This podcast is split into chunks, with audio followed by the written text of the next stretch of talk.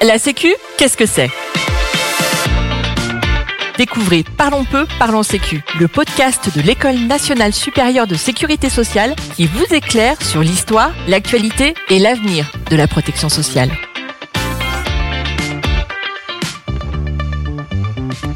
Dans cet épisode, nous recevons Julien Damon, enseignant à Sciences Po et HEC et conseiller scientifique de l'EN3S. Julien Damon, bonjour. Bonjour. Aujourd'hui, nous allons aborder ensemble le service public de la petite enfance. Ce qui m'amène à ma première question, de quoi parle-t-on? Alors l'expression service public de la petite enfance que les experts et les opérateurs de la politique familiale baptisent à partir de son sigle SPPE gagne en notoriété. le service public de la petite enfance, on en parle de plus en plus depuis le début des années 2000. En un mot, il s'agit d'une réforme de la politique d'accueil des enfants de 0 à 3 ans avec révision en particulier de l'organisation des établissements d'accueil du jeune enfant. En français plus clair, ce sont les crèches et révision également de l'organisation des prestations des assistantes maternelles, l'assistante maternelle que les enfants et leurs parents appellent encore aujourd'hui les nounous. Mais pourquoi parler de service public alors? Alors, c'est vrai que parler de service public en matière de petite enfance ne va pas de soi. D'abord, parce que ce service public existe déjà. C'est le scoop de ce podcast. Il existe déjà au moins sous deux formes. Je m'explique. D'abord, si une crèche est gérée par une municipalité, ce qui est souvent encore le cas, eh bien cette crèche participe à la réalisation du service public local. Ensuite, car ce SPPE, c'est donc ce service public de la petite enfance, existe déjà. Alors, ma formulation se veut un peu provocante pour qu'on nous écoute, mais c'est pour dire que les services départementaux de protection maternelle et infantile, là on connaît le sigle, c'est la PMI, eh bien ces services de PMI sont un service public obligatoire pour la petite enfance et pour leurs parents que doit mettre en place le conseil départemental. Cette PMI, quel est son rôle? Eh bien, elle a notamment pour rôle de contrôler et d'agréer les équipements de la petite enfance, les crèches principalement, mais aussi tous les professionnels de la petite enfance que sont les assistantes maternelles. Mais ceci dit, quand on parle de service public de la petite enfance, aujourd'hui, dans une acception moins strictement juridique, eh bien, c'est un sujet d'organisation générale et de mobilisation des acteurs pour faire mieux en matière d'accueil de la petite enfance. Et alors concrètement, vers quoi se dirige-t-on? Oui, il faut poser la question concrètement. Mais il faut d'abord un constat. Aujourd'hui, ce domaine de l'accueil de la petite enfance, en France, est morcelé et inachevé. De jolis mots. D'abord, ce service d'accueil de la petite enfance, avant d'être un service public d'accueil de la petite enfance, est morcelé. Ça signifie que euh, on observe les crèches municipales qui participent au service public local et qui sont facultatives. Il n'y a aucune obligation de créer des crèches. Les crèches associatives existent depuis longtemps, les crèches privées associatives, et puis parallèlement se développe un secteur nécessaire d'ailleurs pour euh, augmenter le nombre de places de crèches privées lucratives qui prennent de plus en plus d'importance. Le tout euh, nourrissant un ensemble de, débats de principe assez importants. Reste que, là on a beaucoup parlé des crèches, mais le principal mode d'accueil en dehors de la famille, pour les enfants de 0 à 3 ans, ça reste les assistantes maternelles. Et l'idée service public de la petite enfance, je martèle le sigle SPPE, consiste à revoir le système, à mieux l'organiser, à revoir les obligations des collectivités publiques, à revoir les droits des parents et des enfants, et bien évidemment revoir aussi les financements. Alors, j'ai dit que le système était morcelé, il est aussi inachevé. Alors s'il faut retenir un chiffre, vous avez 60% aujourd'hui, ça veut dire euh, 3 enfants de 0 à 3 ans sur 5, qui ont aujourd'hui accès à un mode de garde formel en dehors de la famille, c'est-à-dire une crèche, une assistante maternelle, mais ce peut être aussi, c'est plus rare, une personne salariée à la maison, ce peut être aussi une place à l'école maternelle pour des enfants plus grands, de 2 à 3 ans, mais s'il y a 60% des enfants qui aujourd'hui sont couverts, ça ne veut pas forcément dire qu'il y a un besoin pour les 40 autres pourcents, car vous avez des parents qui peuvent souhaiter rester avec leur, enfant. C'est le mode d'accueil qu'ils privilégient.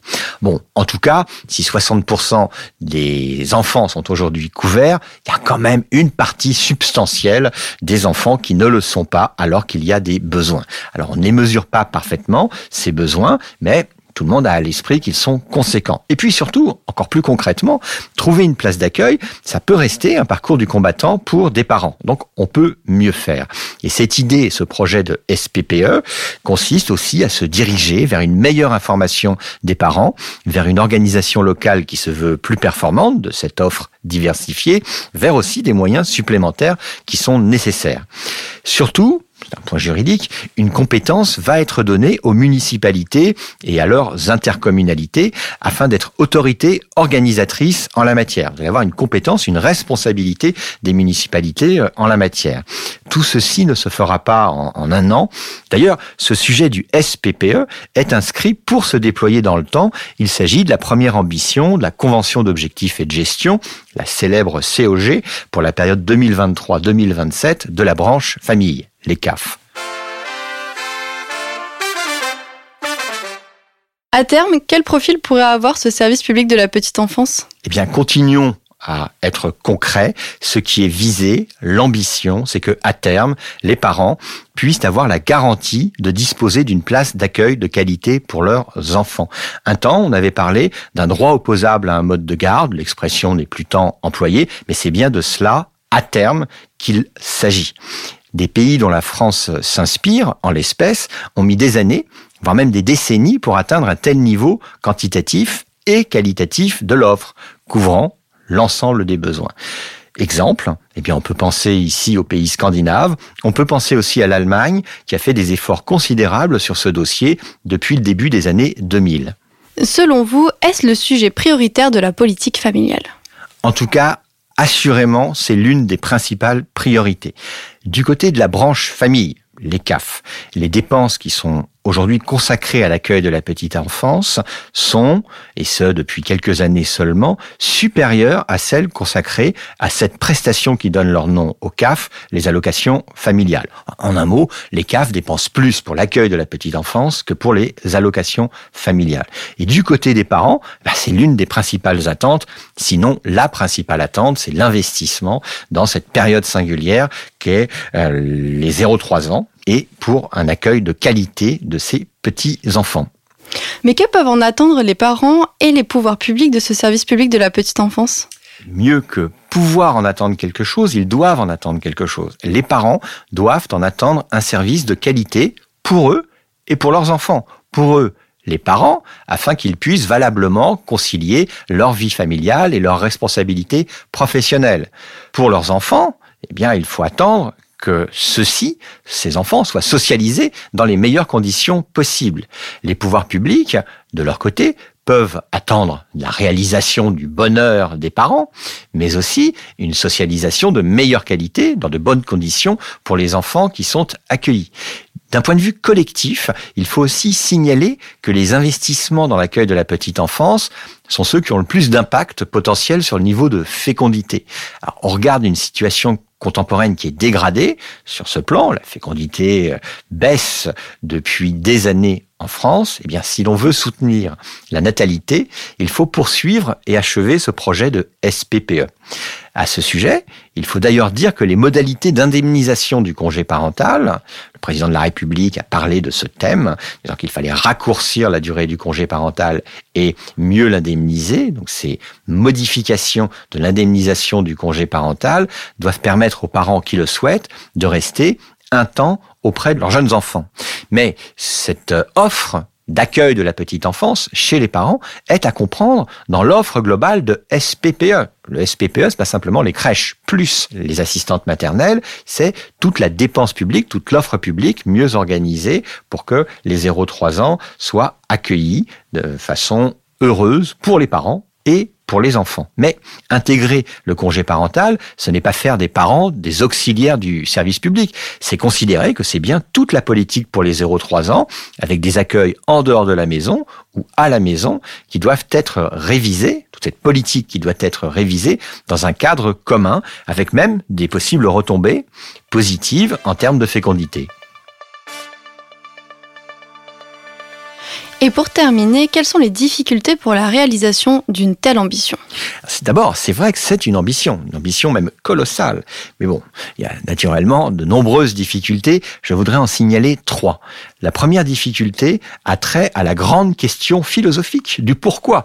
Pourquoi investit-on dans la petite enfance?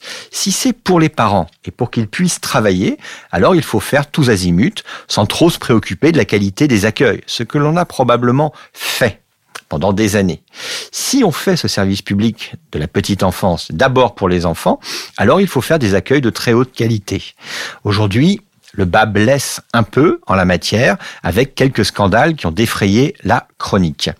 La difficulté face à cet enjeu, les parents ou les enfants, c'est que tout le monde répondra les deux. On fait un SPPE pour les enfants et pour les parents. En fait, il faut paramétrer l'ensemble pour permettre aux parents de travailler, mais également pour que les enfants soient accueillis dans d'excellentes conditions, tout ceci ayant un coût. Deuxième difficulté, vous me posiez la question des difficultés, eh bien, elle relève du rôle et des obligations des collectivités territoriales. C'est certainement au niveau des villes que ce SPPE, redéveloppons, ce service public de la petite enfance, peut au mieux s'organiser. Mais les élus ont des arguments pour dire que des obligations plus importantes sont toujours coûteuses. Enfin, troisième difficulté extrêmement concrète, eh bien, euh, c'est l'attractivité des métiers. Et là, en l'espèce, il faut affronter le réel. Aujourd'hui, comme dans tout le secteur médico-social, il est difficile de retenir et de faire venir des professionnels. Le réel que l'on doit affronter, c'est que, ben, s'il manque de professionnels pour faire vivre ce système, il ne peut pas fonctionner. C'est donc ce sujet de l'attractivité des métiers, du médico-social plus largement, le premier problème à gérer. Car il serait évidemment vain d'afficher un service public de la petite enfance et de n'avoir personne pour le faire vivre. Merci beaucoup Julien Damon pour cet éclairage. Je vous en prie, merci pour l'invitation. Vous venez d'écouter Parlons peu, parlons sécu, un podcast de l'EN3S, l'École nationale supérieure de sécurité sociale. Retrouvez prochainement un nouvel épisode pour décrypter ensemble les enjeux de la protection sociale.